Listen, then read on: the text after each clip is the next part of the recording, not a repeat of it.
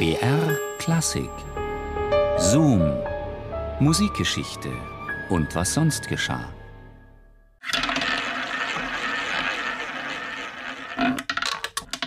»555 Sonaten. 555! Was für ein Werk der Superlative. Prädikat rekordverdächtig. 555 Sonaten für ein Tasteninstrument.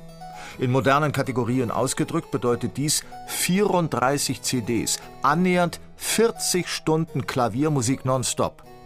Ja, was soll man von einem solchen Brocken halten, der sich wie ein erratischer Monolith aus der Klavierliteratur erhebt?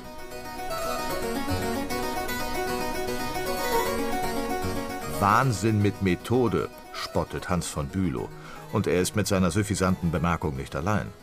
Zwar gestehen alle ausgewiesenen Fachleute Domenico Scarlattis Sonaten klaviertechnisch innovative Qualitäten durchaus zu, aber um Himmels Willen, warum müssen es gleich 555 sein? Ist diese Irrsinnszahl nicht vielmehr Ausdruck eines obsessiven Charakters, eines manischen Wesens? Hätte Scarlatti als armer, freischaffender Künstler eine nörgelnde Gattin samt schreiender Kinderschar durchfüttern müssen, die Musikwelt hätte ihr tiefstes Verständnis für dessen Vielschreiberei geäußert. Aber einfach nur so? 555? Angeblich ohne ökonomische Zwänge als hochdotierter Hofkomponist? Da kann es nur ein Urteil geben. Total durchgeknallt. Scarlatti muss nicht ganz bei Trost gewesen sein.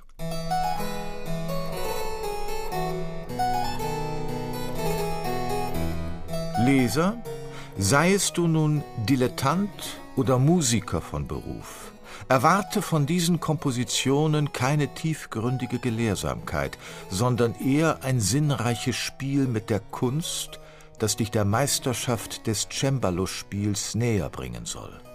Zeige dich nunmehr eher menschlich als kritisch und vermehre dadurch dein Vergnügen lautet das Vorwort der Übungsstücke für das Cembalo, die 1739 im Erstdruck erscheinen.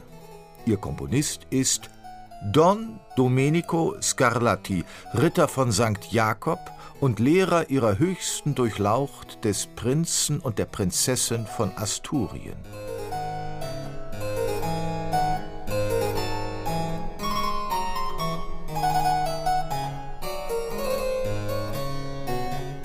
Scarlattis 555 Klaviersonaten. Der Hintergrund dieses seltsamen Tastenkompendiums ist folgender. Das Jahr 1719. Domenico, Sohn des neapolitanischen Opernmaestros Alessandro Scarlatti, beschließt, einem Ruf an den portugiesischen Königshof zu folgen.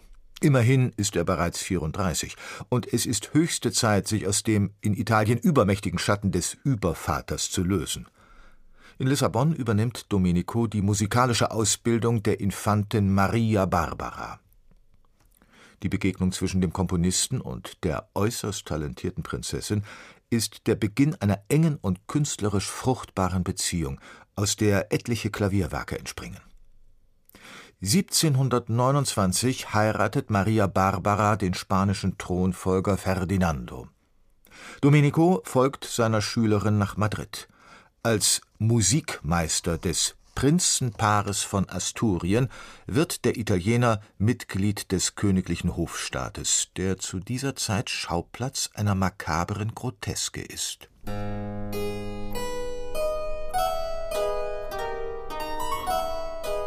Und hier beginnt die eigentliche mysteriöse Geschichte der 555 Sonaten.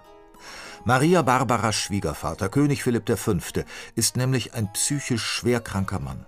Irrationale Schuldgefühle und Depressionen plagen den spanischen Monarchen, der jegliche Körperpflege verweigert und sich melancholisch in sein Bett verzieht.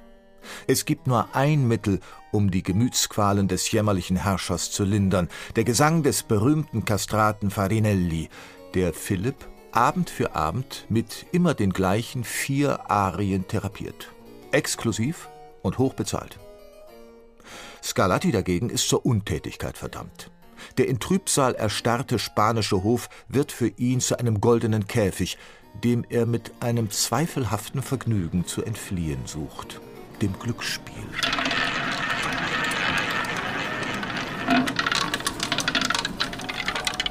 Der englische Musikreisende Charles Burney schreibt, Farinelli berichtete uns, dass Domenico Scarlatti, ein angenehmer Gesellschafter, so sehr dem Spiel ergeben war, dass er häufig vor dem Ruin stand. Ob Karten, Würfel oder Roulette, Scarlattis Spielsucht ist ein offenes Geheimnis der Musikgeschichte, das sich über Generationen gehalten hat. Wir wissen nicht viel. Folgendes dürfte jedoch sicher sein. Die Zockerei hat Scarlatti anscheinend nur wenig Glück gebracht, der Klavierliteratur dagegen schon. Denn glaubt man einigen versteckten Hinweisen, dann ist dessen umfangreiches Sonatenwerk das Ergebnis von Spielschulden. Die Hintergründe sind folgende. Scarlattis massive Probleme beunruhigten seine Freunde.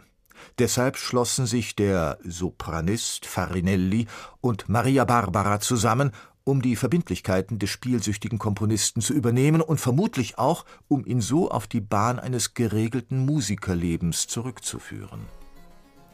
Denn ihre finanzielle Hilfe war an eine Bedingung geknüpft.